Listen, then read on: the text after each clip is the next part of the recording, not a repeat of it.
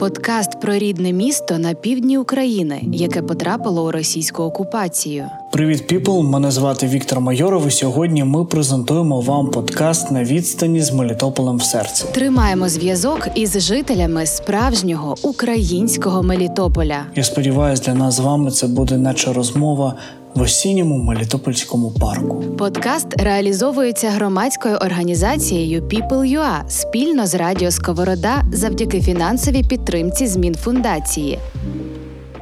Привіт, піпл! Мене звати Віктор Майоров. і Сьогодні ми презентуємо вам подкаст на відстані з Мелітополем в серці. Це подкаст, де я буду спілкуватися з мелітопольцями, відомими і не дуже, але справжніми мелітопольцями, справжніми патріотами своєї країни які зараз знаходяться в інших країнах, містах і навіть в окупованому Мелітополі. Але вони щирі, вони люблять своє місто і країну, вони готові говорити про війну, про себе, про близьких, про місто і про майбутнє. Я думаю, це буде цікаво і головне корисно. Бо направду кожному з нас на відстані від свого міста хочеться поговорити з мелітопольцями, з друзями, з рідними. Я сподіваюся, для нас з вами це буде наче розмова в осінньому Мелітопольському парку. Тож, перша героїня, режисерка, волонтерка, одна з організаторів мітингів в Мелітополі Анастасія Добровольська. Дивись, по-перше, я хочу тобі е, сказати велике дякую за те, що ти зголосилася зі мною записати подкаст. Чому я вирішив почати саме з тебе? Тому що з 24 лютого ти для мене є такий молодіжний символ боротьби проти расистів. Чесно кажучи, знаючи тебе, твою таку завзятість, е, але читаючи твої пости е, в перші дні війни, я би не сказав би, що, наприклад, ти би виходила на мітинги, ти би там це робила, тому що ти була дуже розгублена. Я хочу з тобою трішки поговорити про це, про перші дні війни. Скажи, будь ласка, е, як ти зустріла війну? Ти пам'ятаєш вже, чи за вісім місяців воно вже важко так пригадати? Е, ні, пам'ятаю. Я була розгублена, як і всі. Напевно, всі були розгублені, всі не розуміли, що робити. Е, ну, здавалося, що відбувається якийсь апокаліпсис, але ну, я до останнього не вірила, що напевно це дійде до нас. Тобто, 24 лютого нас розбудив наш друг о 6 ранку. Ми не прокинулись від вибуху, ми його не почули. В нашому районі не було його так чутно, і він сказав: війна. А я ну, ще спала, і я кажу, що треба дзвонити. Ну, війна там почалась десь війна. Що ти мені телефонуєш? А Він каже: Ви дурні, прокидайтесь, війна у нас. І ми прокинулись. Я ще все одно не розуміли, що відбувається. Ми розмовляли з колегою моєю по роботі.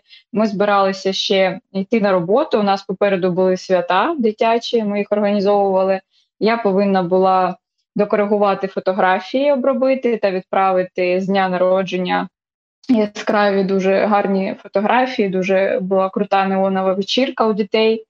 Ось і я собі сиділа, обробляла далі фотографії і не розуміла все одно. Я не розуміла, що це все-таки дійде до Мелітополя. Тобто мені здавалося, що е, збройний конфлікт може початись десь на кордоні, і там на кордоні, тобто, все вирішиться, і не може бути так, щоб ну весь світ не увімкнувся е, так в цей момент і не вирішив це питання. Тобто мені здавалося, що такого не може бути. Е, але ну так, в мене потім потрішку почала складатись картинка. Тобто, ми побачили, як виїжджають люди, як всі хапають речі, сідають у машину і повністю ну просто дійсно просто кидають свої домівки та виїжджають. Е, були мої друзі, які теж так робили. Ми з, з шостої ранку були на зв'язку з е, хлопцями та дівчатками з Харкова, тому що в них так було трішки жорстче, ніж у нас. Ось і я дуже переймалась, тобто як вони доїдуть, як вони е, що відбувається зараз на дорогах, затори, де вони зараз знаходяться. Ось це було дійсно страшно. Ось ну і ми побігли закупитись продуктами. Вже починалося ось це, те, що були закриті магазини, не було де купити якісь продукти, медикаменти, було і мародерство. Тож це ж теж було в перші дні. Ось ну якось так. Попали ми на бойові дії у домі е, батьків мого хлопця. Ось, і це було страшно. Це був перший момент, коли я зрозуміла вислів е, життя пробігло перед очима. Оце був саме цей момент, коли над нами пролетів істрібітель, як буде на винищувач. Винищувач, так. І цей звук, ніби в тебе летить ракета, і ну ти просто нікуди від неї не дінешся. Тобто вона летить тупо в тебе. Оце е, було таке відчуття. Ось і ми дуже переймались. Ми е, переймались за рідних. Ми не могли бути на зв'язку. Зв'язок відімкнули. Паралельно наш е, друг Влад він знаходився у іншій частині міста, і ми переймалися, бо ми домовились зустрітись тобто вже не було зв'язку. і Ми домовились зустрітись в одному місці в один час. І я дуже переймала, що він зараз туди прийде, а нас там немає, і що він там буде робити. Що йому буде нікуди від вибухів, тобто піти, бо то була наша квартира, і він міг просто залишитись да, десь на вулиці, і чи є там бомбосховище, чи немає його, ми не знали ще, бо ми були у батьків. Слухай, хотів тебе запитати, скажи, будь ласка, а чи є в тебе друзі або родичі з Росії, мож, можливо, або там з Криму? Е, чи були в тебе намагання, як у всіх в перші дні, достучатися? Або ти вже тоді зрозуміла, що це безрезультативно? Ну так, мені пощастило, дивись, в мене немає родичів звідти, в мене є е, там знайомі і друзі, це наші мелітопольці тобто які колись давно переїхали до Росії. І мені дуже пощастило, бо вони все зрозуміли. Тобто, з перших днів війни вони були на зв'язку, і вони казали, що ну я розумію, що відбувається. Я не дурень. Тобто там не було таких питань, ніби ніби а це ви реально самі по собі кидаєте бомби, а це реально? Ні, там було да, декілька було питань в плані того, що ці чи, чи дійсно це відбувається, чи це не фейки по ТВ, і і все. Ну і собственно, і все. Більше такого не було. Було потім, знаєш, з ким. Було з людьми в Мелітополі, ось деколи бувають такі непорозуміння, бо начебто всі сиділи в підвалах, але досі не до всіх доходить, що все таки відбувається. От то да, ото страшно. Слухай, хотів тобі запитати трішки пізніше, але зараз е, ти згадала про Мелітопольців. Як ти думаєш, е, найголовніша проблема Мелітополя, от е, коли ми зустрічали війну, або, можливо, до війни такої да, широкомасштабної, от що ми робили не так? В тебе є якесь розуміння? Ну, я дуже багато чого зрозуміла, коли це все почалось, і дуже дуже все змінилося. Тобто, да, нас хотіли з нами хотіли зробити денацифікацію і все таке інше, але вийшло трішки навпаки. Тобто, я такої любові до батьківщини, до е, домівки, до людей, до справжніх українців. Я вважаю, вже я вважаю, що є різниця. Насправді вона існує дуже велика, дуже така больша яма між нашими братніми народами українці вони все ж таки відрізняються від інших народів. І я не знаю, як у інших. Тобто, я розумію, що да, я щось робила не так, але в момент, коли потрібно було змінитись, коли потрібно було адаптуватись, я це зробила. Тобто, якщо я розуміла, що війна, тобто ми в перші дні війни ще багато допомагали рідним. У нас були ну там хлопці, дівчата, хто де, тобто ну там хтось в Польщі знаходиться, так хтось знаходиться в Чехії, е, і вони там вже були на момент війни, а їх рідні залишились в Мелітополі. І тобто на нас е, на нас була така відповідальність, нам потрібно було комусь відвести медикаменти. У когось е, не не працювала ж вода, не було води, навіть де води набрати. Тобто, бабусі, дідусі, у нас був об'їзд там 7-10 пунктів в день. Ми повинні були об'їхати, відвести е, ліки. Так їх потрібно ще було знайти, де ти їх купиш. Знайти ліки, знайти хліб, відвести хліб туди, туди, туди, не забути е, зайти да, за своїми родичами і ще сходити на мітинг. У мене була така задача, тобто це ж було теж важливо на той час. Тому я не знаю, що ми робили не так багато чого. Багато чого не, не тільки ми. Тобто, все все навкруги було трішки неправильно. От Тому, напевно, таке і сталося. Але все-таки я вважаю, що це не ми винуваті, це винуваті зрадники, росіяни та Путін. Слухай, я просто чому питаю, що ми робили не так? Е, тому що, наприклад, я там працював з молоддю, так, ми там робили аля україномовний простір, і це було, знаєш, це було дико, наприклад, чути українську мову та, в Мелітополі. Зараз ми з тобою спілкуємось українською. Я не знаю, як ти там, але я і в побуті перейшов на українську, це моя така була свідома позиція. І я задав собі питання, чому саме зараз я перейшов на українську? Тобто, знаєш, е, всі себе хвалять, що от я перейшов на українську. Я задав собі питання, чому саме зараз? Чому я українською спілкувався лише на роботі, наприклад? І я зрозумів, що, е, напевно, нас тільки, от поки ракета не виправить, знаєш, на жаль, ми не зрозуміємо всі ці тягості.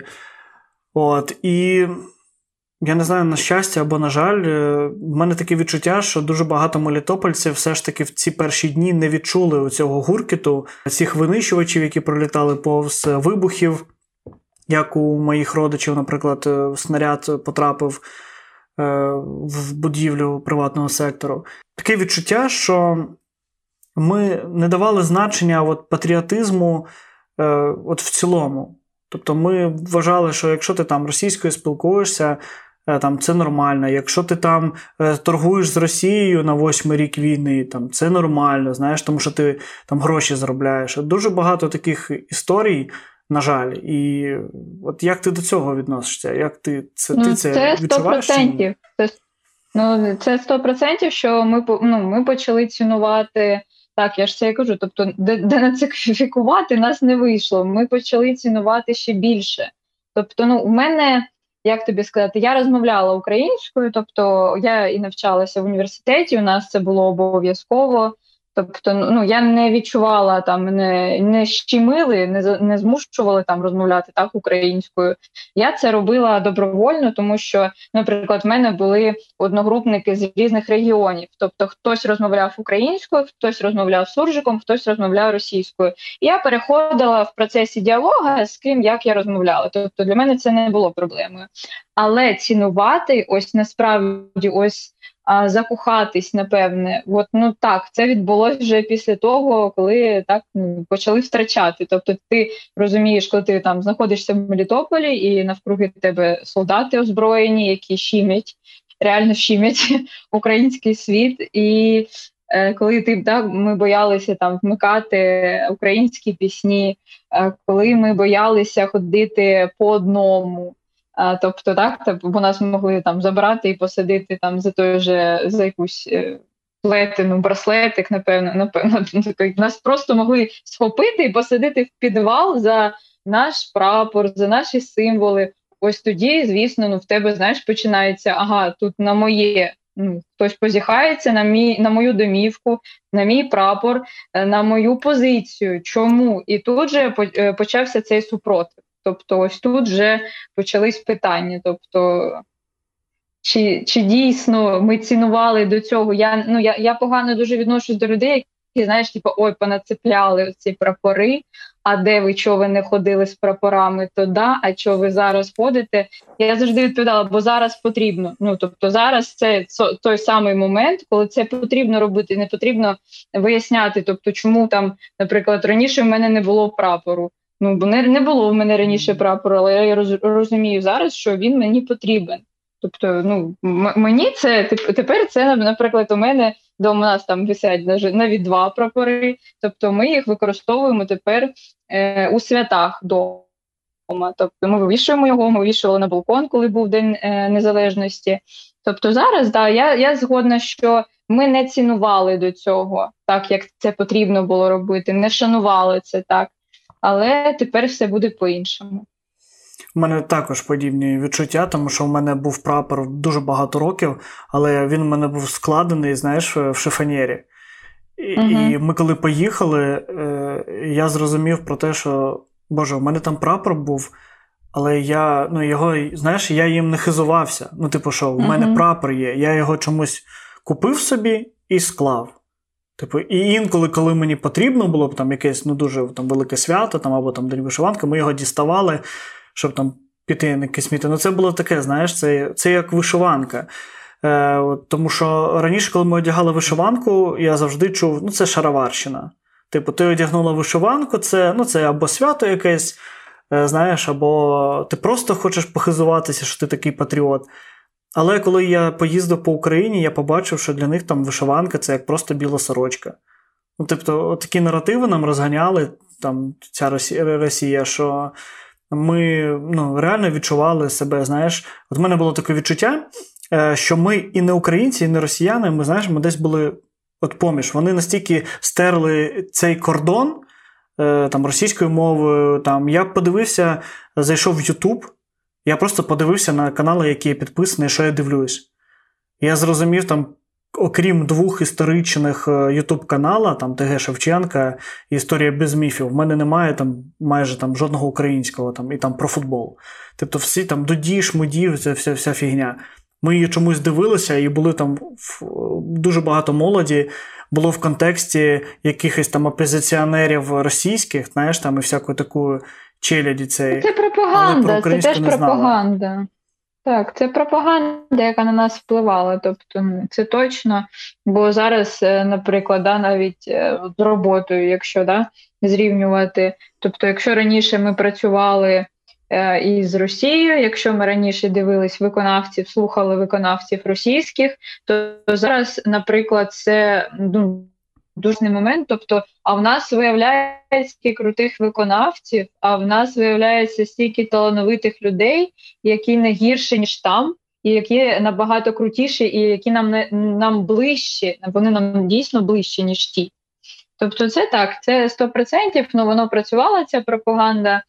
Багато чого було замилено, мені здається, тобто щось от, е, ну, так скривали якось. Тобто там е, те, та, той же Донецьк, е, ну, ну не підіймалось воно, напевно, так, як воно потрібно було. Тобто, щоб розмовляли з молодим поколінням, щоб пояснювали, що там відбувалось. Тобто, все намагались прикрити.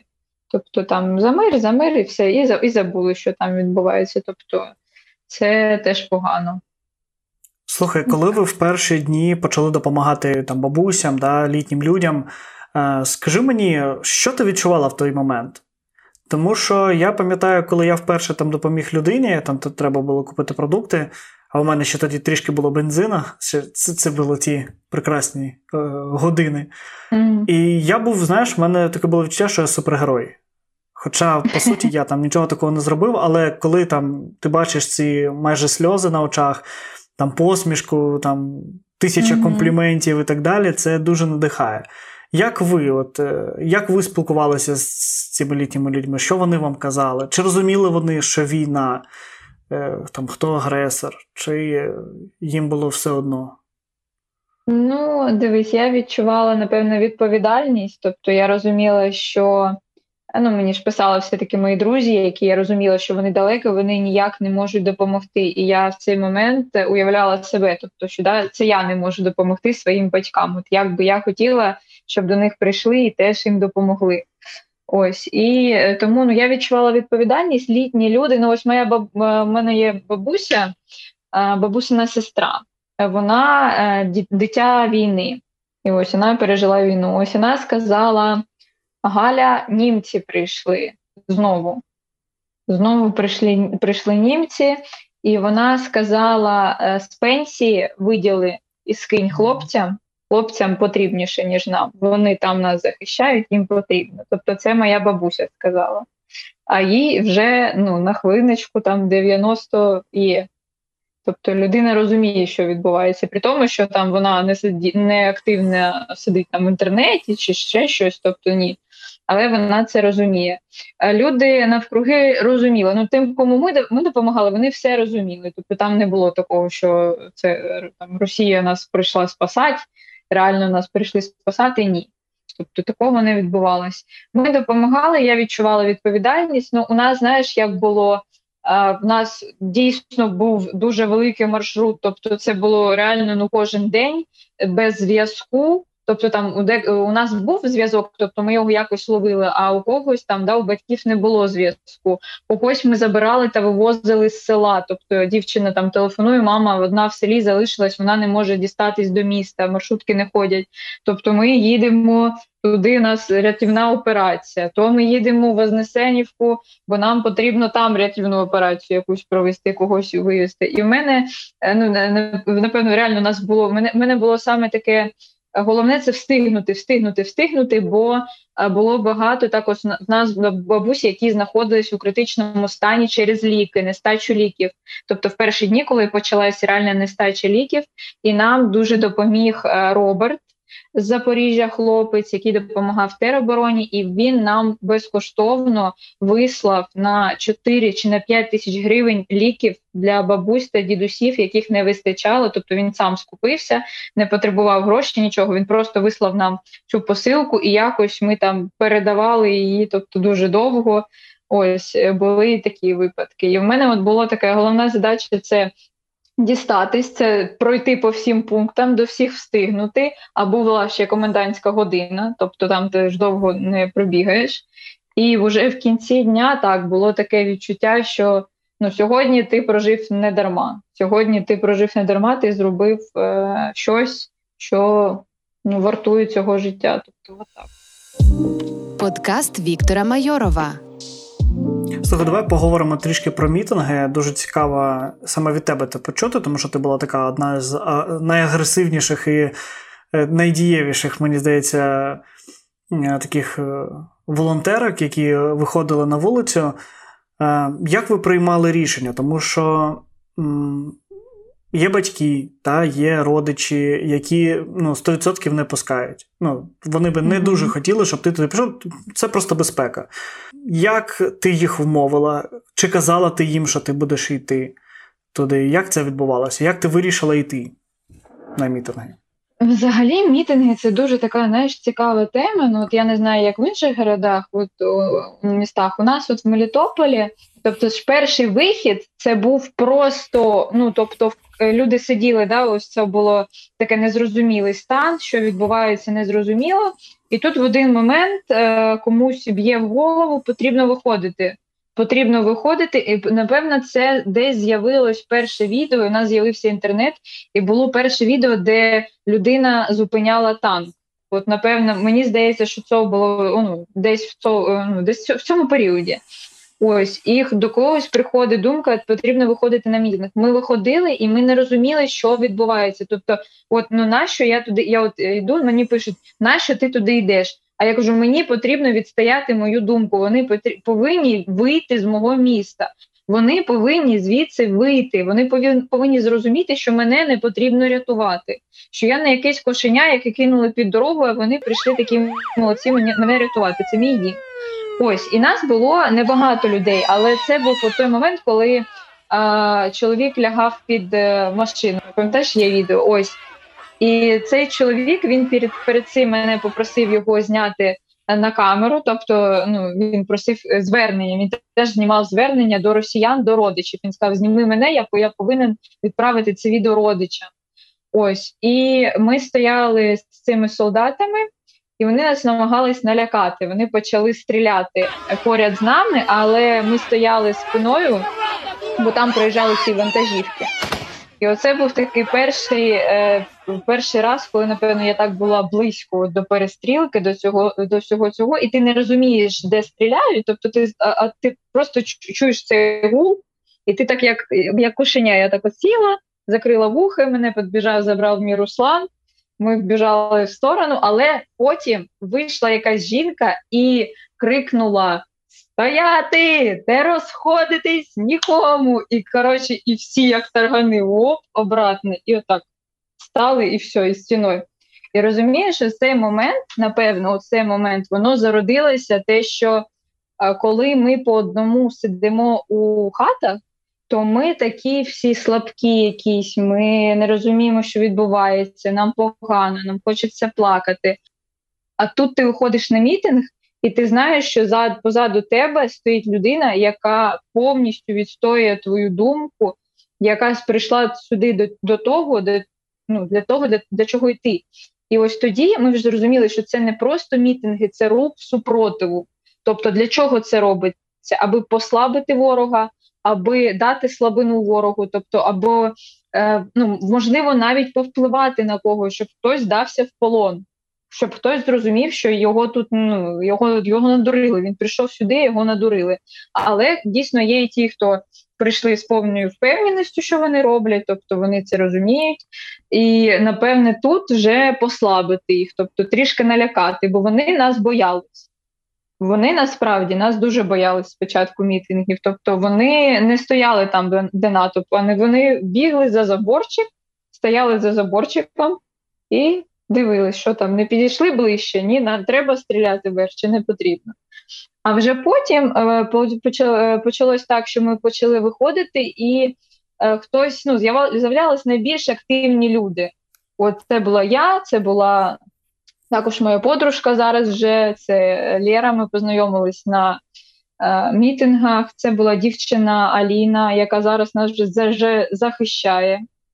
Це був наш е, воїн Олексій, який загинув, хлопець, який загинув з Мелітополя, захищаючи наш дім на Запорізькому напрямку. І це була ще Анічка і е, Гайсумова, яку вкрали потім, і ще декілька людей. І тобто, це було як?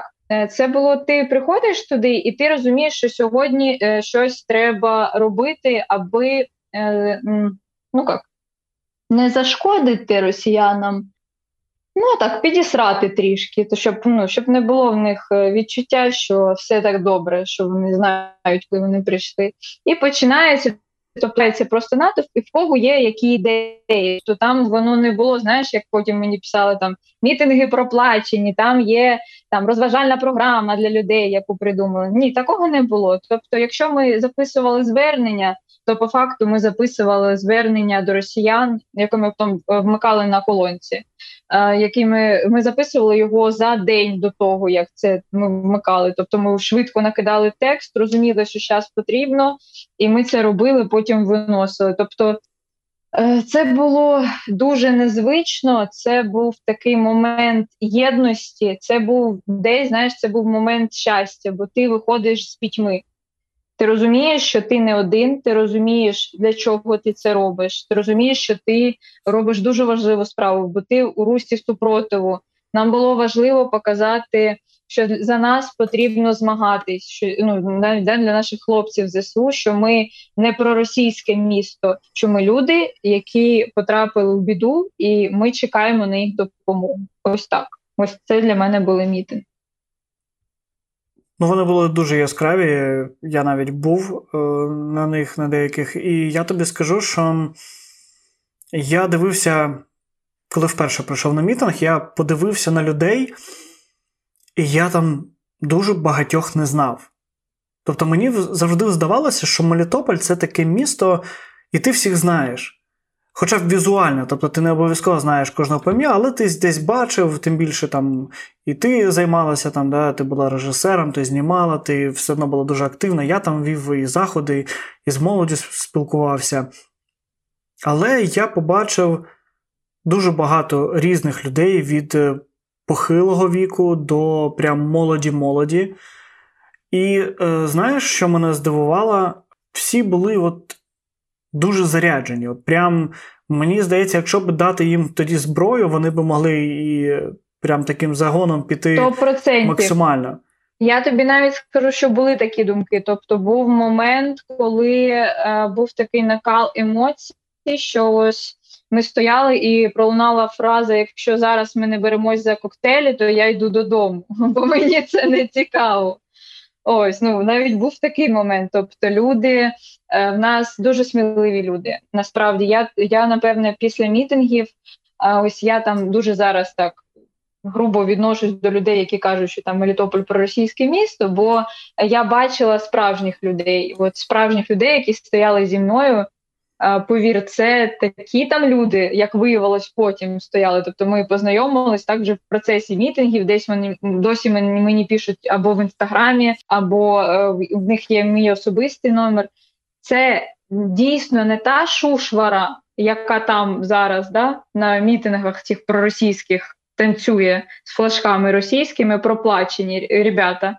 А це були дійсно бізнесмени, це були освітяни, це були медики, це були ну, бізнесмени, яких є дійсно там крутий бізнес у нас в Мелітополі, і вони виходили відстоювати свою позицію, і вони стояли поряд зі мною, і точно ну точно так же, як я, мерзли, кричали, ходили по лужах, по воді. Тобто вони відстоювали свою позицію. І ну да, був момент такий, що ми були напевно, ну нас боялись. Вони нас боялись. Це 100% солдати. Бо я пам'ятаю навіть момент, коли ми підходимо е, до Челентану. От ми йдемо з цією колонкою, коли ми записували звернення до солдат. Тобто ми записали розмову Зеленського, звернення до російських солдат, і просто вимкнули їм в колонку. Слухайте, слухайте, що до вас кажуть. Ось, і ми йдемо цим натовпом. І вони просто як таракани, так тик-тик-тик-тик-тик і за забор. І тільки, знаєш, і ми вмикаємо звернення, воно було довге, воно було хвилин на 20. І я бачу, як вони нервово ходять під забором. Тобто вони так крокують туди-сюди, туди-сюди, і так ножки оп-оп-оп-оп. Бам! Щось е, колонка замовкла, хоп, замерли, стоїмо. Тобто вони вони нас дійсно боялись. Вони Мені здається, вони навіть зараз бояться людей. Вони бояться людей 100%. Просто вони ходять натовпом, вони завжди один одного підстраховують, і тому виглядає зараз якби по-іншому. Тобто, бо люди люди залякані, але вони бояться 100%. Скажи мені, будь ласка, коли вперше там Олю забрали, наприклад, е, і так далі, що в тебе було в голові? Ти дрогнула чи як це було? На Олю забрали е, в той день, коли ми вийшли за Івана Федорова на мітинг. Тобто її забрали в цей день. Вийшло так, що я дуже-дуже перемерзла, бо ми дуже рано вийшли, і просто ми звернули додому, щоб я пішла переодягнутися, взяти іншу куртку більш теплішу. І через дві хвилини я бачу новини, що Олю вже забрали. Е, під'їхала машина, кинули димову шашку та затовкали людину в машину. Ми з того моменту були на зв'язку з е, іншими да, ребятами, з Лєрою, з Анією, з тому що ми розуміли, що ми наступні, напевне. Бо е, не просто так це все відбувалось, тобто вони знали, кого вони забирають, вони бачили, вони придивлялися якийсь час, і в нас було вирішено так питання, що ми Е, не будемо е, виходити знову на наступний день, бо на наступний день 100% була б якась така завала. Але люди вийшли без нас.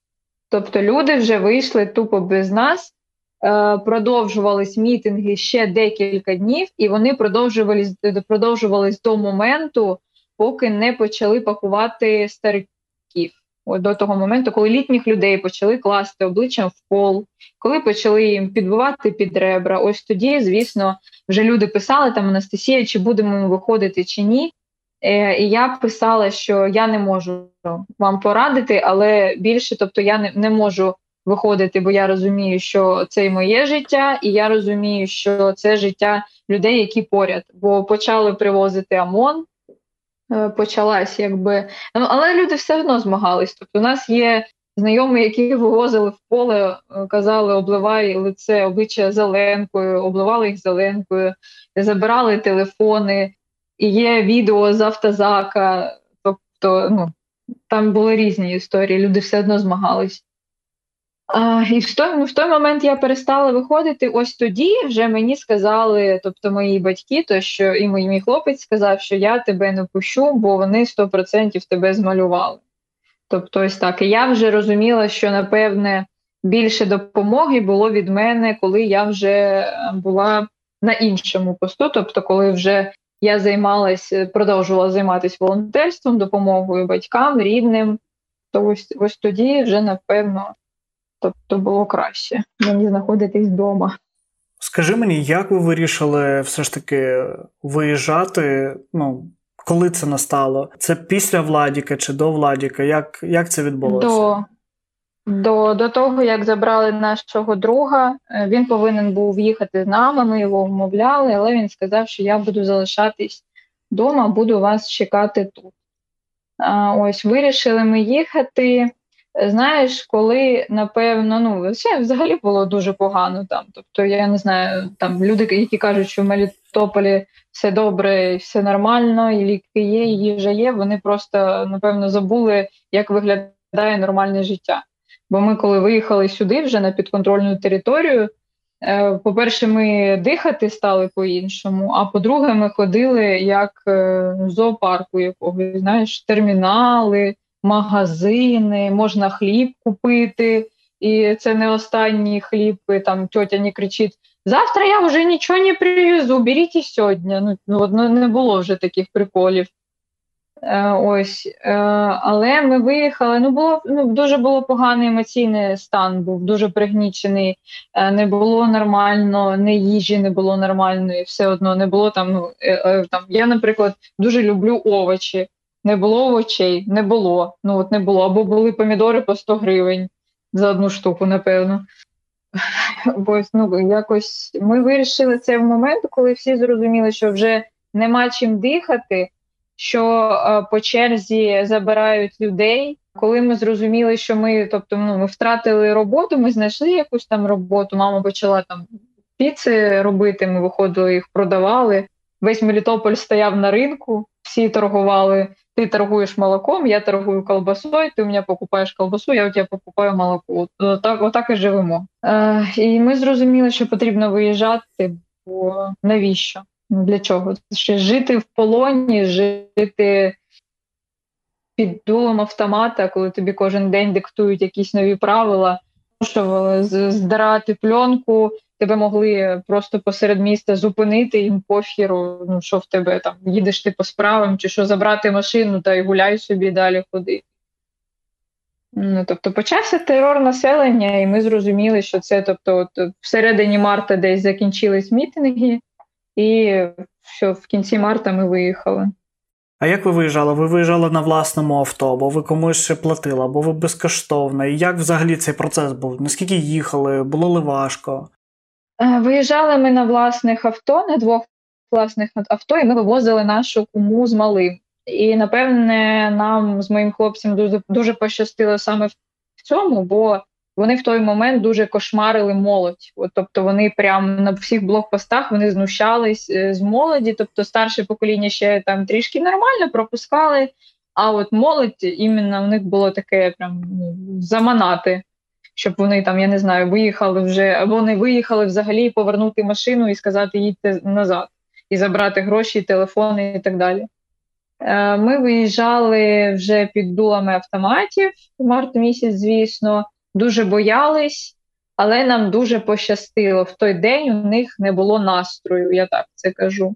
В них не було настрою нас цькувати, і вони якось так, знаєш, ну, типу, цигарки є, а ну все, ну їдьте далі.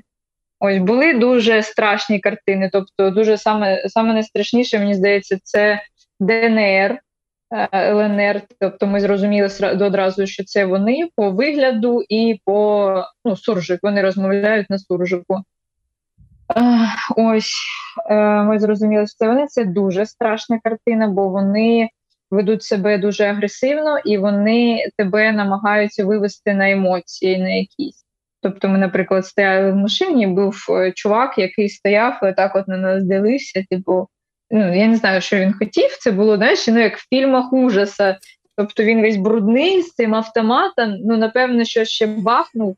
У нього такі скажені очі, і він дивиться на тебе. Ну і ледве не облизується. Ну, от не, ну, не, не зрозуміло, що він намагався. Напевне, намагався як водія да, хлопця викликати на якісь емоції, що він так дивиться тобто, на тебе. Ось е, Проїжджали ми десь 12 блокпостів. Страшно було десь на трьох. Ось прям страшно. Тобто ми розуміли, що зараз щось шах вліво, шах вправо, це капець. А були випадки, коли там, я не знаю, хлопець якийсь 18 років в кедах вийшов і хорошої дороги, хорошого дня. Знаєш, ну абсурд, абсурд, повний абсурд. Ну ну так по-другому ну, ніяк не скажеш. І ти просто їдеш, ти не розумієш, що відбувається. Чи там вони жартувати намагались десь на яких блокпостах, типа, що ви там, а, до, до родичі, да, ну давайте, а, ну, їм весело, тобто вони взагалі, у них там кукуха вже поїхала давно, а на цих блокпостах, напевно, взагалі там нічого не залишилось. Ось так.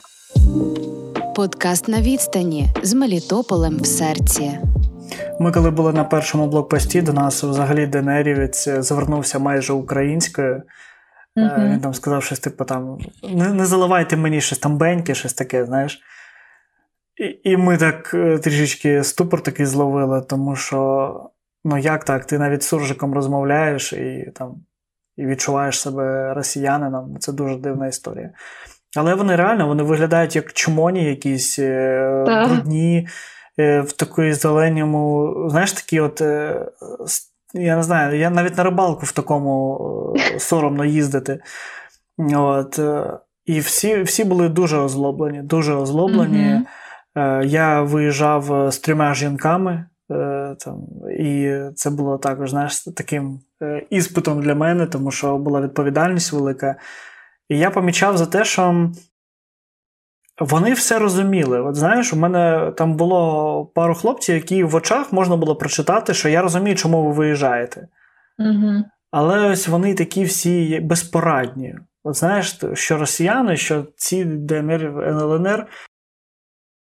Ти мені скажи, ти коли перший український блокпост проїхала, або до нього Ти доїхала, що, що? що в тебе відбувалося? Ти що, у нас у всіх е, просто у нас була у нас адреналін, ендорфін, я не знаю, все, що можна було, всі гормони світу, всі почали виділятись. Просто ми їхали, ми кричали, ми аплодували, ми побачили наших хлопців. А, нас просто перехопило дух, бо це наші. У нас було перше, це наші. Це, це просто це все. Це наша вже земля вільна, де ти можеш спокійно себе відчувати. І ми проїжджали перший блокпост, тобто там швиденько, вони там швиденько-швиденько, бо це була ще сіра зона, тобто туди ще прилітало. Вони нас швиденько направили на інший, і там були коротше хлопці.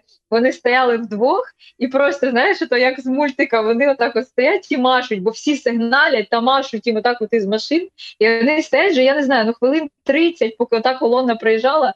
Вони дуже вже втомилися махати, але вони розуміють, що люди дуже раді їх бачити. І вони так от стоять, машуть, і кожна машина отак от під'їжджає, зупиняється, і з машини дають яблука, цукерки, печеньки, водички. Хлопці, це вам, хлопці. А вони ми вже під'їжджаємо. Вони кажуть, не треба, не треба. У вас дитина в машині, залиште її. Нас кор, нас, нас годують, нам не треба. А ми кажемо, ні, будь ласка, візьміть печеньки, будь ласка, будь ласка, візьміть. І вони то дякуємо, дякуємо. І далі, далі машуть, стоять. Ось так, бо люди не могли втриматися. Взагалі хотілося підійти обійняти. Ну так. Слухай, а важко взагалі е, лишити все, що в тебе є в Мелітополі і виїхати? Як для тебе це було? Ти розумієш, що ти можеш туди не повернутися, наприклад, ну не дай Боже там. Або в Не тебе були такі думки, або ти можеш приїхати, знаєш, там, ну не дай Боже, там розбомблять і так далі. В тебе були такі думки, як ти це наважилась? Тобто свобода важливіша, ніж матеріальний? Сто процентів, тисячу процентів. Взагалі я не розумію, чесно, ну, чи варте життя чотирьох стін? Ні. Я, ну, в той момент, коли е, пролітав е, винищувач, ну, все життя перевернулось. В той момент, коли ми стояли поряд і там пуляли розшисти пулями, чи в нас вона прилетіла би, чи ні та пуля, да, ну, не коштує воно того. Ні, ну, жити в полоні чи Взагалі, ну я не розумію просто навіть людей, таких, які можуть можуть так думати, що от краще так, а от зате в мене є мої блага, вони все поряд, в мене машина, своя квартира. Та бляха не коштує та квартира життя, ну не коштує та квартира свободи, свободи слова, свободи вибору. Вона того не коштує. Ну взагалі. Е, Щодо тортур, е, все одно хотів з тобою затронути тему нашого товариша спільного влада, тому що Мгм. ну так воно болить. Чи можете розповісти те, що можна розповідати, звісно, е, як це відбулося? Тому що він залишився, я коли з ним спілкувався останній раз, це було, ну, мені здається, тиждень після того його викрали. Він був дуже такий налаштований рішуче, він прям був такий, знаєш. Я його навіть таким ніколи не бачив, мені здається. Він завжди був дуже такий е, м'який. Ну, такий він був позитивний, а е, тоді я від нього позитиву не бачив. Тобто, це був такий е, бородатий, серйозний чоловік. Знаєш, прям Mm. от він такий був ходячий тестостерон. Як це сталося? Як ти думаєш? Саме те, що можна розповідати, тому що я розумію, щоб йому не нашкодити, тому що він зараз і досі перебуває в полоні, і вже це скільки? Це більше шести місяців, да, я так розумію. Е, ну, дивись, да, Влад дійсно змінився. Тобто, Влад це в нас була, ну, не знаю, він взагалі він золота людина. Скільки е, стільки людей, скільком допоміг Влад початку війни, тобто ну, це не перерахувати. Тобто до нього звертались, і ми вивозили людей з села. Це ж, звісно, це він тобто, просив нас, ми йшли разом за ним. Він е, дуже нам допомагав. Тобто він мог міг дістати все, що завгодно. Тобто, що там було потрібно, не знаю, порошок, миюче, там були якісь проблеми. Він завжди е, приходив додому з чимось. О, я там постояв в очереді, купив ватрушки, там тримайте там булочки, якісь конфети, щось, щось, що ну взагалі просто золота людина, я ж кажу. І да, сталося так, що ми поїхали.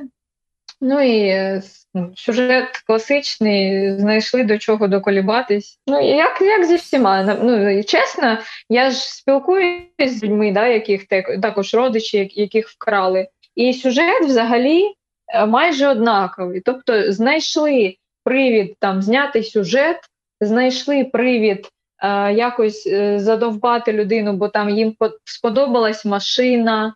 Бо хтось е, там з тих, хто з ними поряд треться, сказав, що у тебе багато грошей під подушкою лежить. Тобто, це такі матеріальні, нематеріальні, але все одно в них є якийсь ну, такий дуже тупий привід забрати людину. Тобто, у них як глупарі, як терористи. Ну то якось так. Ну навіщо там терористи да, людей крадуть? Ну там їм потрібна якась вигода з цього. Ну вони роблять точно так же.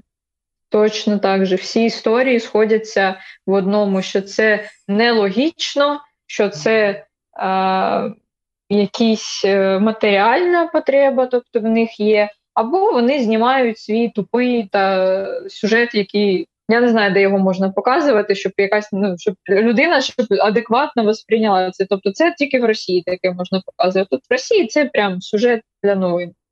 У нас люди, я не знаю, хто може просто на таке повестись. Оце страшно. Це дійсно страшно.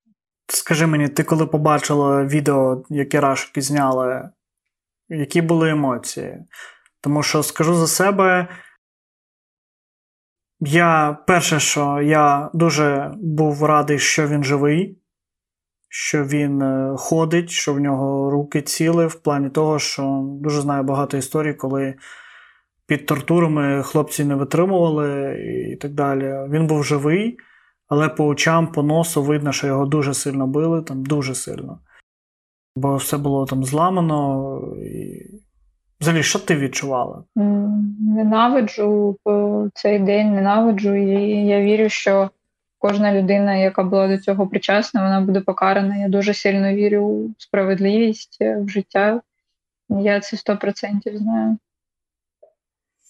Ось так ненавиджу всі всі душею. Це ну я не розумію, яке вони мають право, хто вони взагалі такі, щоб е, розпоряджатись чужим життям, щоб таке робити і робити це з такою насмішкою, тобто все це знімати. Ну, в мене перша реакція, звісно, була це благати про допомогу, потребувати допомоги так від людей, які могли якось сприяти на це. Е, тобто, у мене була така реакція, але ну, для того, для тих, хто це знімав, ну це клоуни, це е, по життю люди з якоюсь, навірно, заниженою самооцінкою, які намагаються ось так показати себе, який він ну, хто, який божевільний придумає такий сюжет, ну який божевільний. Ну, це це треба мати хворі мізки, щоб таке придумати, щоб тобто таке робити, щоб хапати молодих хлопців, е, заганяти їх в камери, знущатись над ними, аби зняти сюжет про те, що вони такі погані, а російська влада молодець прийшла всіх рятувати. Ось вона знову нас врятувала. Ну це абсурд. Просто мені жалко, що люди якби, страдають через це, через цих козлів. Е, тепер я переходжу, напевно, до солодкого, тому що мені дуже подобається, як ти ведеш інстаграм. Е, по-перше, в тебе дуже багато акцій. Я розумію, що ти режисер за освітою, і в тебе от є оце бачення, як можна зробити правильно. Тому я впевнений, ти і стала лідеркою, знаєш, такою супротиву, тому що ти от в тебе є ця. Ну, така думка, да, це режисерська. Хто не знає, то можете подивитися, наприклад, кліпи, які ти знімала там з Юду та з хлопцями. В принципі, це такі цікаві роботи. Знаєш, ти в своєму інстаграмі просто знищуєш кожного колаборанта, людей, які е, там підтримують руський мір і так далі. І ну, там дуже велика агресія в тебе. Тобто, якщо б я тебе не знав і захотів би зайти до тебе в інстаграм, я б ну, подумав, що ти просто якась навіжена, яка з піною у рта хоче всіх повбивати, всіх забрати і там, і так далі. Скажи, е, чому ти така агресивна? Е, що ти маєш на меті? З, різними людьми є різні ситуації. Тобто є ситуація, коли людина е, сама вона вперше влізла до мене і почала перекручувати мої слова в риторику якраз Росії. Тобто, те, що зі мною робити не можна.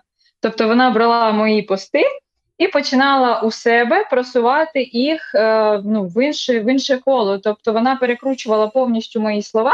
І, наприклад, ну давай візьмемо так: е, я написала про те, що в Мелітополі все погано, і у мене був такий пост здоровезний, де написано було про проблеми, з якими стикались Мелітопольці, і я в тому числі, знаходячись в Мелітополі. Там було про людей, які сидять в полоні. Там було про людей, які вмирають без ліків, і це дійсно було, бо я там була, я допомагала цим людям. І е, в мене е, виявилась дуже велика підтримка на просторах інтернету. Це було були і спортивні критики. Це була Ольга Сумська, яка викладувала мій пост. Е, це була Настя Каменських, яка репостила мій пост. Тобто люди почали розганяти тему. Ну, от як Херсон, це Україна, та не мовчіть про це. Ось ось так було про Мелітополь. Тобто, це був тихий терор. Люди не можуть вже казати, що когось побили та забрали. Вони не можуть це сказати, бо вони бояться, що прийдуть та поб'ють їх. І е, ця особа бере мій пост і пише собі коментар: типу, аби ти там не задохнулась, коли через Крим виїжджала. Ну це ж неадекватно. Я не виїжджала через Крим. А якщо б виїжджали через Крим, якщо б так я бігла б ну, від Росії туди через Крим, тобто вона е, брала просто, ну, так як ти кажеш, я там е, колаборантів, я їх посаджую. Тобто мені дуже хочеться їх принизити, бо е, вони цього заслуговують, вони на це пішли. Тобто вони розуміли, що це буде. Вони повинні розуміти, що так буде. Вони не будуть хазяївами в тому домі, який в нас відібрали. А тут якби то людина бере та принижує всіх, хто виявився проти російського світу, хто не захотів залишитись в Мелітополі, тому що йому там погано, тому що там небезпечно. Ну, типу, come on, чого вона це буде робити? Слухай, ну в них дуже багато прихильників, так скажемо, тому що я читав коментарі під твоїми постами. І там вони, знаєш, їх там, ну можливо, їх там чоловік 10, я серед молоді так кажу, тому що старики мені не дуже цікаві, тому що там, ну, після Радянського Союзу мізки трішки поплавлені, то 100%. Вони всі іноді мріють, щоб, знаєш, знову стати молодими, або от раніше було, раніше було, тому що пам'ятають тільки або хороше, або самі собі придумують. А от е, я бачив такі, як в Тамані та інші. Е, дуже відомі мелітопольці, дуже відомі, і які, можливо, навіть були якимось е, інфлюенсерами серед молоді, які там підтримують Росію і так далі. От як з ними жити? Вони не будуть там жити. Вони не будуть там жити, просто що це ти розумієш, тут такий момент, що а, от, да, ці люди роблять дуже такий необдуманий крок. Тобто, і ти да, питаєш там. Е, для чого я це роблю в своєму інстаграмі? Е, бо я е, ну, знову я відчула, що так потрібно зробити. Я просто беру, я не роблю нічого. Тобто я просто беру і констатую факт, але я констатую його з якимись такими красивими е, зворотами, так ось, да, скажемо. Я просто констатую факт: ось це написала мені людина на те, що написала я. Ось тут я пишу, я підтримую, ось тут вона робить оце. Оце її коментар, це її слова. Ви це бачите? І люди, люди, які поряд, вони бачать цю людину, вони самі аналізують і самі кажуть, що це трендець. Ну нащо вона таке робить? Нащо вона таке каже? Вона не потрібна, вона не може це казати, це неможливо. Я просто показую сутність цих людей. Я просто показую їх сутність і все. А далі вже ну, люди бачать, люди бачать, самі реагують і самі це роблять. Тобто, тут знову тут такий момент дуже е, кропітливий. Тобто, ти можеш, е, ну всі можуть зробити щось не так. Всі можуть, ну там ненароком щось не так зробити. Але є момент, коли ти повинен вибачитись, бляха-муха. От є момент такий крайня точка. Тобто, скажи стоп, сам собі скажи стоп. Не роби цього далі, не кажи. Тобто іноді ти читаєш і ти розумієш, що вони вже ну вони не топлять за щось, вони просто вже сиплють гівно і все. Ти просто сидиш такий, ну типу, ну ладно, вже не цікаво. Тобто, це вже не відстоювання думки, а це просто просто лайном обсипати людину і все, бо більше не для чого це не робиться. Чому вони це роблять? Чому молодь е, так себе веде? Чому вони там топлять за руський мир? Або називають, що ті, хто виїхав, це погані люди, а от ми залишилися, ми справжні патріоти. І взагалі, хто такі справжні патріоти? І ти задавала собі питання, чому? Так. Да. І навіть зробила висновки. Росії люблять ті, в кого є проблеми в житті з самооцінкою, з сприйняттям світу, ті, хто нічого не добились в своєму житті, тобто ну, або добились, але вже для них то потолок. Люди, які не вміють співчувати, люди, які не вміють бачити наперед, люди, які не вміють дивитись в майбутнє. Тобто не те, що сьогодні Росія прийшла, і сьогодні вона там, і вони там сидять, і вони там зараз самі круті. Окей, що буде через рік? Ви впевнені, що там буде через рік Росія? Я ні. А вони чогось впевнені. Чи ну, розумієш? Тобто немає якоїсь дальнозоркості, тобто, що це ну, це ж не просто так все відбувається. Тобто, подивись, чому відбувається так. Чи нормально тобі пити каву, якщо там в 10 метрах тортують ну, людей, там тортури над ними проводять? Там сидить твій знайомий. Для тебе це нормально? Це ж питання людяності. Ну тобто, як тебе не знаю, не батьки е, виховали, а як ти сам себе виховав? Яка ти людина? Це просто люди гівно і все. Ти знаєш, я собі також відповідав на це питання, і мені здається, що люди, які от топлять за русський мір, це пристосуванці, які чомусь думають, що для того, щоб стати успішним саме для себе. Успішним це не обов'язково відомим. Це просто, якщо ти собі подобається, ти повинен стати якимось керівником, ти повинен стати якоюсь шишкою да, в місті. Але вони не хочуть для цього працювати. Тобто вони uh-huh. думають, що їм повинні дати. Я чув таку історію від там деяких людей, які кажуть, там нарешті Росія прийшла, тому що от вони пообіцяли там дати 10 тисяч рублів. І я розумію, що там 10 тисяч рублів там на наше, це там десь там, ну, нехай там 4-5 тисяч гривень. І люди за ці гроші вони кажуть: от, ну нарешті нам щось дадуть, бо я така класна. Типу, мене не беруть, да, там, от Вітя Кривородька. Класний приклад, це, типу, людина, яка там. Вона заробляла нормальні гроші. Він працював на Укрзалізниці там і так далі. І тут йому дають можливість стати керівником культури. Ну, так. І і що зробив? Ну, і цей керівник культури, максимум, що він отримав, це велику славу всіх українських ютуберів, тому що, переодягнувшись е, е, в царя, в імператора, хто він там mm. був. Е, він облетів всіх від Стерненка до там, я не знаю, навіть ми його згадали. Ні, знаєш, що було класно? Був класний коментар від Мелітопольця, типу, е, ніфіга собі апгрейд від білочки е, до Потемкіна. Типу, типа, що нічого собі кар'єр, кар'єрний рост. Вот написали кар'єрний рост від білочки до Потемкіна. Оце те, що з ним відбулося насправді. мені от питання: ну окей, ображені старики, чому молодь ображається? Вони ще нічого не встигли, вони нічого не ну, знаєш, ще нічого не зробили в своєму житті такого, щоб вже там робити оцінки. Я вже щось зміг чи нічого не зміг. Ну, це найскладніше, напевне, питання. Я теж не розумію, коли це робить молодь. Тобто я розумію, коли там це от роблять люди, люди, які нічого вже не зможуть зробити, і вони так собі поставили, що ось типу, от тепер зато в мене конкуренції немає. Тобто всі виїхали з міста, о, класно, мені тепер живеться. Їх розуміє молодь.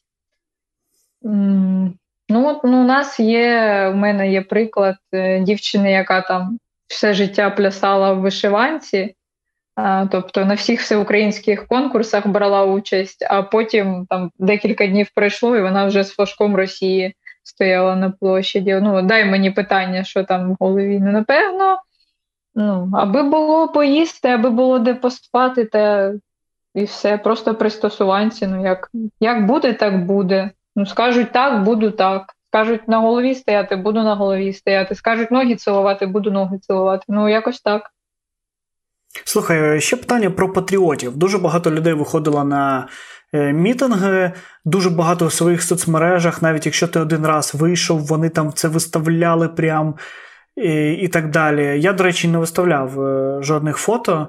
Е, суто через міркування безпеки, тому що я розумів, що можливо, будуть там проблеми великі. Е, і вони були такими патріотами, потім я дивлюся, вони, наприклад, виїхали там через Крим. Я особливо про чоловіків. Я не кажу про жінок, жінки там і так далі. Вони виїхали через Крим, і ладно, просто виїхали. Вони, наприклад, одразу забувають, що війна. Знаєш, вже в їх сторіс mm пропадає там Мелітополь, там щось таке. Вони вже починають жити отим е, закордонним життям. Як ти до таких відносишся? Тому що в мене, якщо чесно, я не розібрався з собою. Тому що я можу сьогодні їх хейтити і казати, що це такі ж, знаєш, люди, які там та, е, не кращі, ніж там колаборанти, е, про те, що вони забули, що було там день тому. А потім я розумію, що а можливо, я б себе так вів. Тобто я не можу дати там оцінку. Я просто саме кажу за тих, хто дуже активний був. Ті, хто нічого не викладав в інстаграм, ну їх не можна звинувачити. А ці, знаєш, от люди, які прям там все, вишиванка в моєму серці і так далі. Ну як я дивлюсь на це? Дивись, є люди, які, яких я Напевно, я не можу їх звинувачувати, бо у кожного є різні історії. Тобто, хтось е, потрапив в полон перед тим, як виїхати, наприклад, навіть туди, і по цей день не викладає нічого, бо є такі умови. Тобто, що, наприклад, хтось з рідних е, досі знаходиться в Мелітополі, а є навіть ті, до кого досі приходять і нагадують про себе. Тобто є такі випадки, і е, мені частіше, тобто зі мною цим е, діляться в особистих е, смс. Тобто, це не просто мої вигадки, це реальні історії людей, які зі мною спілкуються. Тобто, і вони навіть дуже багато людей от відгукнулось, коли от я почала викладати тих же колаборантів, показувати так героїв міста, розказувати історії людей. Вони відгукнулися, вони писали дякую. Дякую, що хтось про це говорить. Мені здавалося, що там я божевільна, і тільки мені це як тільки я це бачу, більше ніхто цього не бачить. А про е, так я взагалі не розумію всіх, хто нічого не викладує та не пише. Про війну взагалі взагалі всіх я не розумію, бо для мене це ну, надаться, ну, знаєш, кажуть, що просто в нас так мозк налаштований, що от у когось це така, м, такий бар'єр, щоб не з'їхати з глузду, тобто людина. Вона не хоче це переживати, бо вона неї це, це сильно впливає, і це такий захисний бар'єр, типу, між цими емоціями. Але я цього не розумію. Тобто, мені здається, що Ну як можна пояснити людині, що потрібно там співчувати, е, що там це страшно, що потрібно підтримувати людей, що потрібно бути на тому фронті, на якому ти можеш бути корисним, все одно. Тобто, ну мені здається, що кожен наш голос він є важливим, і кожен наш голос допомагає. Ну, ось так, я погано відношусь для до тих, хто взагалі нічого не робить і е, робить вигляд, що війни не існує. Я погано відношусь, бо я цього не розумію. Ось так. Подкаст, що рятує історії та правду. Таке питання про психологічне здоров'я.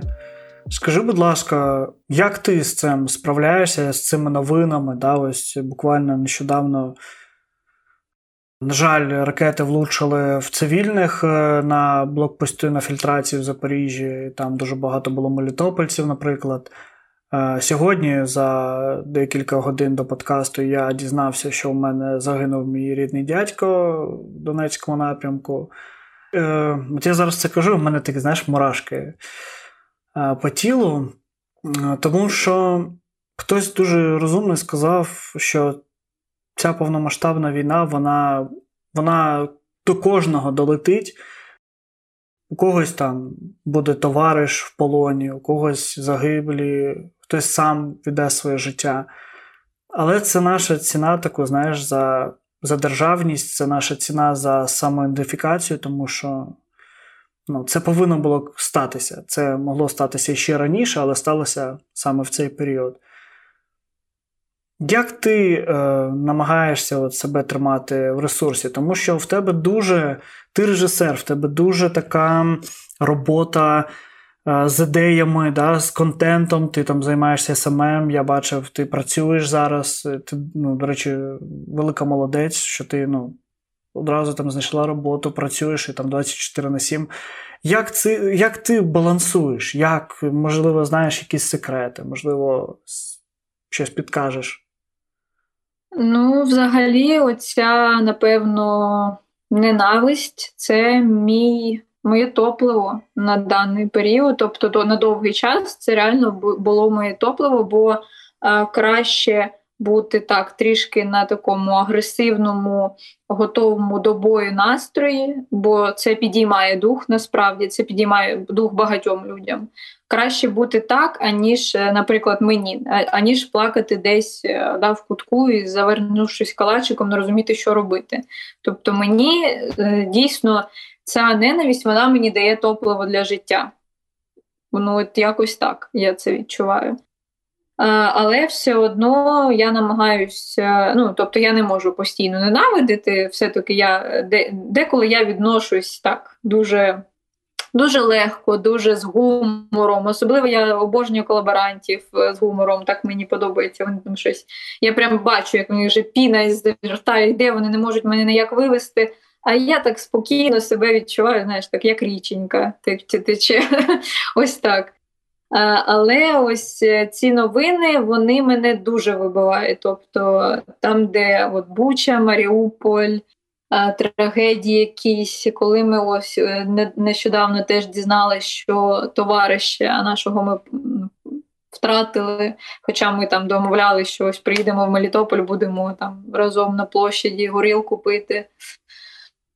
Я плачу, я дозволяю собі вийти цим емоціям. Я ходжу на спорт, е, я намагаюся займатися роботою, бо якщо нічим не займатися, то, то думки нападають і дуже складно. Тобто, дуже таке вони. Я постійно кажу, чому, ну як так, ну а де ж справедливість? Ну як так могло? Ну я не розумію цього, чесно. Тобто, в мене, наприклад, мені до сих пір здається, що повинен вже бути десь ось той край, коли вже стоп.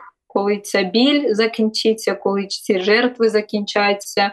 Е, я дуже багато не то, щоб я не не молюсь, я не ну, не, не, я атеїст взагалі, ну так. Но я все одно я завжди я переймаюся, я дуже прошу Всесвіт, аби побільше хлопців повернулись додому, аби побільше чоловіків, коханих татусів, аби е, дівчата наші теж аби більше повернулись додому, аби менше потрапило в полон, або аби швидше тобто їх звільнили з полону.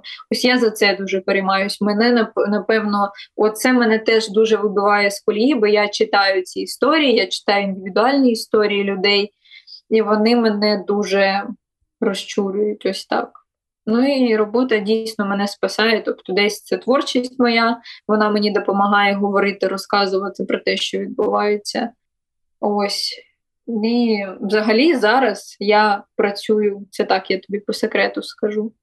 Е, я почала писати мультфільм для дітей про війну, тобто сценарій мультфільму е, про війну.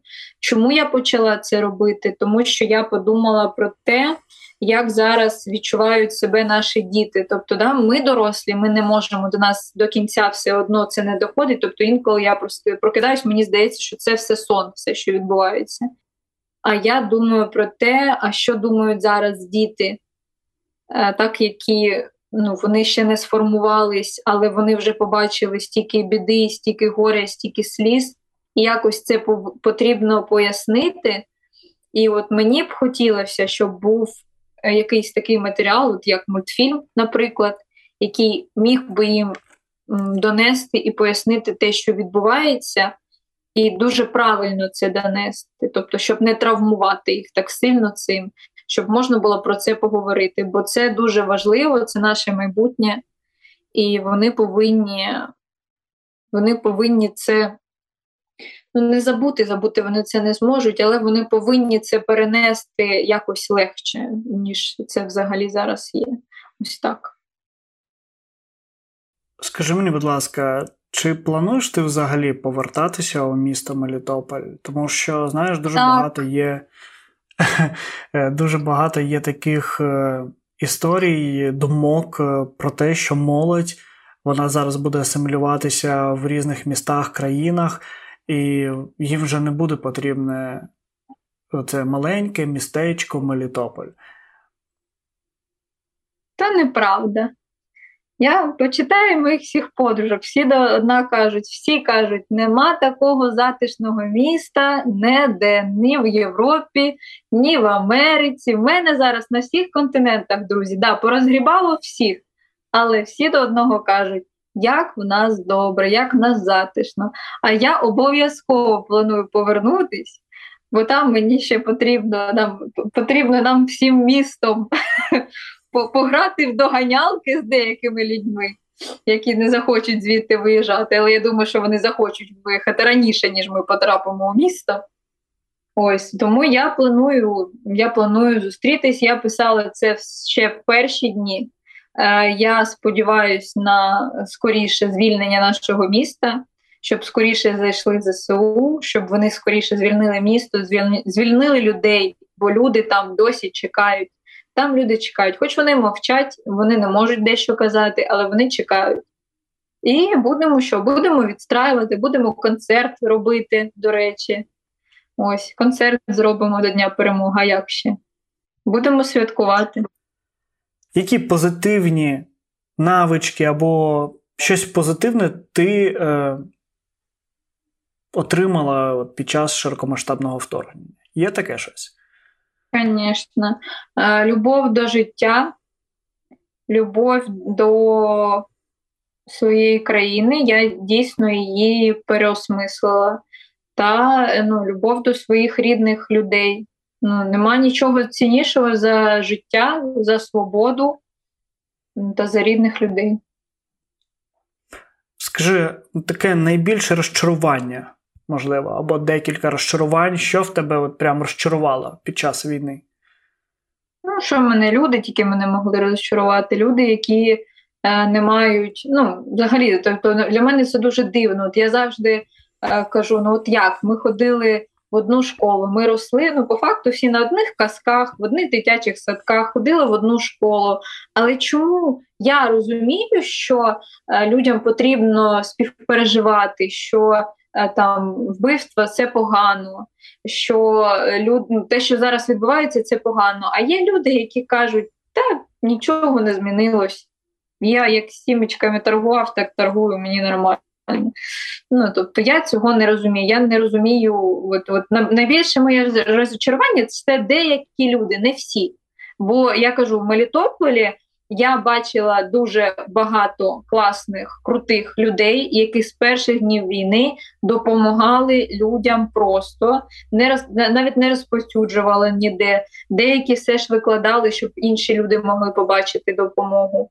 І я розумію, що є класні люди, є дуже круті люди. А є, дійсно, люди, які погані. От погані люди мене розочарували, деякі знайомі мене розочарували. Ось так. Слухай, я хочу задати тебе трішечки незручні такі контроверсійні питання, які цікавлять саме мене.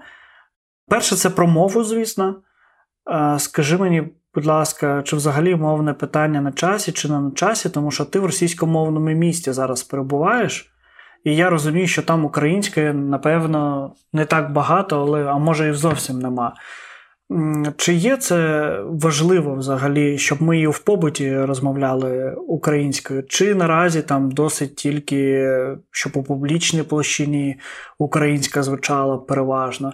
Як ти до цього ставишся? Я не хочу нікого засуджувати. Якщо б раніше я засуджував, чесно кажучи, чому? Тому що не тому, що я перейшов на українську, а тому, що коли я написав пост в інстаграмі про те, що друзі, вибачайте, хто мене знає але я тепер буду спілкуватися українською. Це мій свідомий вибір. Я так вирішив. Ну, типу, прийміть, будь ласка, це. Я написав це дуже, знаєш, так, емпатійно.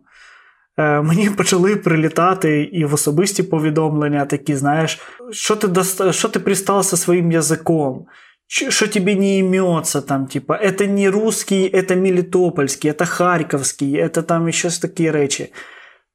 І для мене це було дуже образливо, тому що я ж не сказав, що там, друзі, якщо завтра ви там не розмовляєте українською, я від вас відписуюся або щось таке. Я не сказав, що про себе, що я так вирішив. От. І мені цікава думка інших людей, тому що я знаю думку своєї родини, а не знаю думку інших. Як взагалі от, у Мелітопольців з цим? Що ти відчуваєш? Ну, я думаю, що ненормально писати тобі, що що ти пристав з цією мовою. Це ото як, а що ви вийшли зі своїми флагами, чого ви от не стояли з цими флагами до війни, а зараз от ви стоїте. Ну, це таке дурня якась. Я цього не розумію. Тобто, це я думаю, що це круто. Я думаю, що це потрібно впроваджувати. Я думаю, що потрібно, щоб люди потрішку перестраювались. Хоча мені здається, що зараз це на всіх вплинуло от знову ця денацифікація вплинула так, що ми Ну блін, ну ми навпаки, в мене в мене дуже багато знайомих почали прямо в побуті теж розмовляти українською мовою. Я все-таки розмовляю. От я кажу, я розмовляю українською, коли зі мною розмовляють українською, коли зі мною розмовляють російською, я перехожу теж на російську. Ну це в мене ось якось так сформувалося ще за часів студентчества, бо ми так дійсно спілкувалися у, у групі нашій. От, взагалі, я за те, щоб ну звісно переходити на солов'їну бо вона рідненька, вона гарна, вона красива, і вона все-таки так, вона повинна звучати всюди. Слухай, а от до людей, які за кордоном. Тобто там в мене, наприклад, дуже радикальна думка в плані того, що якщо ви за кордоном, ви повинні представляти Україну. Ну, знаєш, що як відрізнити за кордоном українця від росіянина? Ну, по суті, ніяк, окрім мови. Бо ти ж не будеш у кожного перевіряти паспорт перед тим, як з ним спілкуватися, наприклад. Але мої деякі друзі мене не розуміють, які за кордоном. Вони думають, що я на них тисну, але я просто там озвучив свою думку, такі, знаєш, публічні маси. Що Мені здається, якщо ви за кордоном, ви повинні тримати цю марку на весь світ. Да, ну дуже то складно з людьми про таке балакати. Ти ж розумієш, що зараз воно то ти нібито ти сказав просто, їм здається, ніби ти на них тиснеш. Тобто я з цим теж стикалась в плані от, відношення там до війни, да, там до мітингів, коли дуже там були деякі люди, які казали: Ой, нащо ви виходите на мітинги? Та-та-та-та, нащо ви це викладаєте? Я казала завжди: ну чого ти лізеш?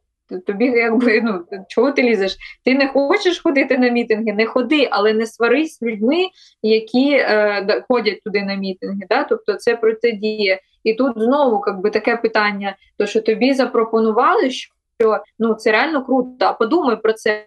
Може, це потрібно, може потрібно розмовляти українською мовою, так і нас там представляти за кордоном. А ти одразу йдеш у штик. Ой, ти мене змушуєш, ти на мене тиснеш. Тобто, це така дивна людська психологія. І ну, до неї потрібно дійти до цього питання. Тобто, і напевно, це кожен дійде до цього індивідуально. Хоча були люди, які теж спочатку гнали на мітинг, але потім, після такого пілюля Це люди, які по цей день зараз допомагають волонтері для Мелітополя і зробили стільки багато гарних справ. А в перші дні війни кричали, що Господи, треба закритись у підвалі і нікому не виходити.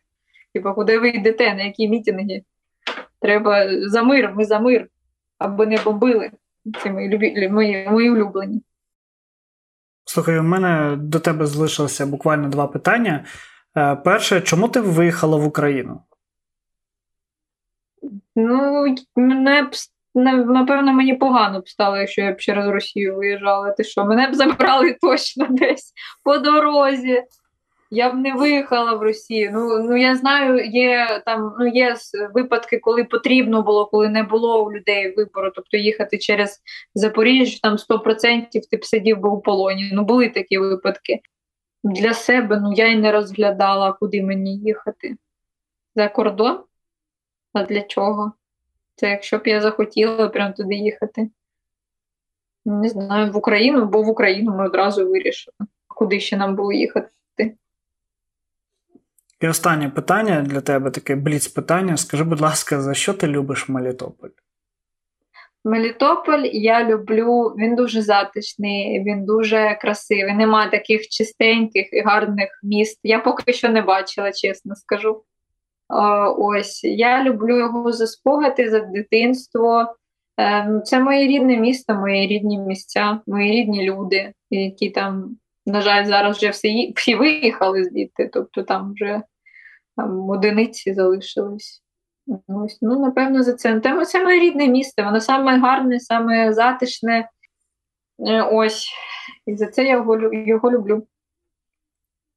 Дякую тобі за цю розмову. Дуже було приємно тебе і побачити, і почути. І дякую, що ти е, дуже сміливо вирішила зі мною поспілкуватися, тому що такі теми, я розумію, вони дуже важкі. Е, якщо в тебе є бажання, ти можеш звернутися до всіх, хто нас буде дивитися і зараз дивляться, можливо, з якимось посланням, можливо, з якимось запитом. Чим, Чим завгодно. Ну, напевно, хочеться сказати тим, хто залишився, щоб вони не, не втрачали віру, що скоро все буде добре. Е, все буде Україна, це точно. Ось і хотілося б е, звернутися до людей, які зараз потрішки відходять від теми війни, е, щоб все-таки не забували звертатись да, до тієї людяності, до ну не, не, не щоб ми не забували бути людяними, бо зараз у всіх великі проблеми, зараз всім важко, але бувають такі часи, коли ти повинен протягнути руку допомоги і не можна пройти повз, бо якщо ти, то цього ніхто більше не зробить. А так все буде Україна. Зустрінемось в Мелітополі. Наступне відео вже в Мелітополі. Подкаст про рідне місто на півдні України, яке потрапило у російську окупацію. Привіт, піпл! Мене звати Віктор Майоров. і Сьогодні ми презентуємо вам подкаст на відстані з Мелітополем в серці. Тримаємо зв'язок із жителями справжнього українського Мелітополя. Я сподіваюся, для нас з вами це буде наче розмова в осінньому Мелітопольському парку. Подкаст реалізовується громадською організацією People.ua спільно з Радіо Сковорода завдяки фінансовій підтримці змін фундації.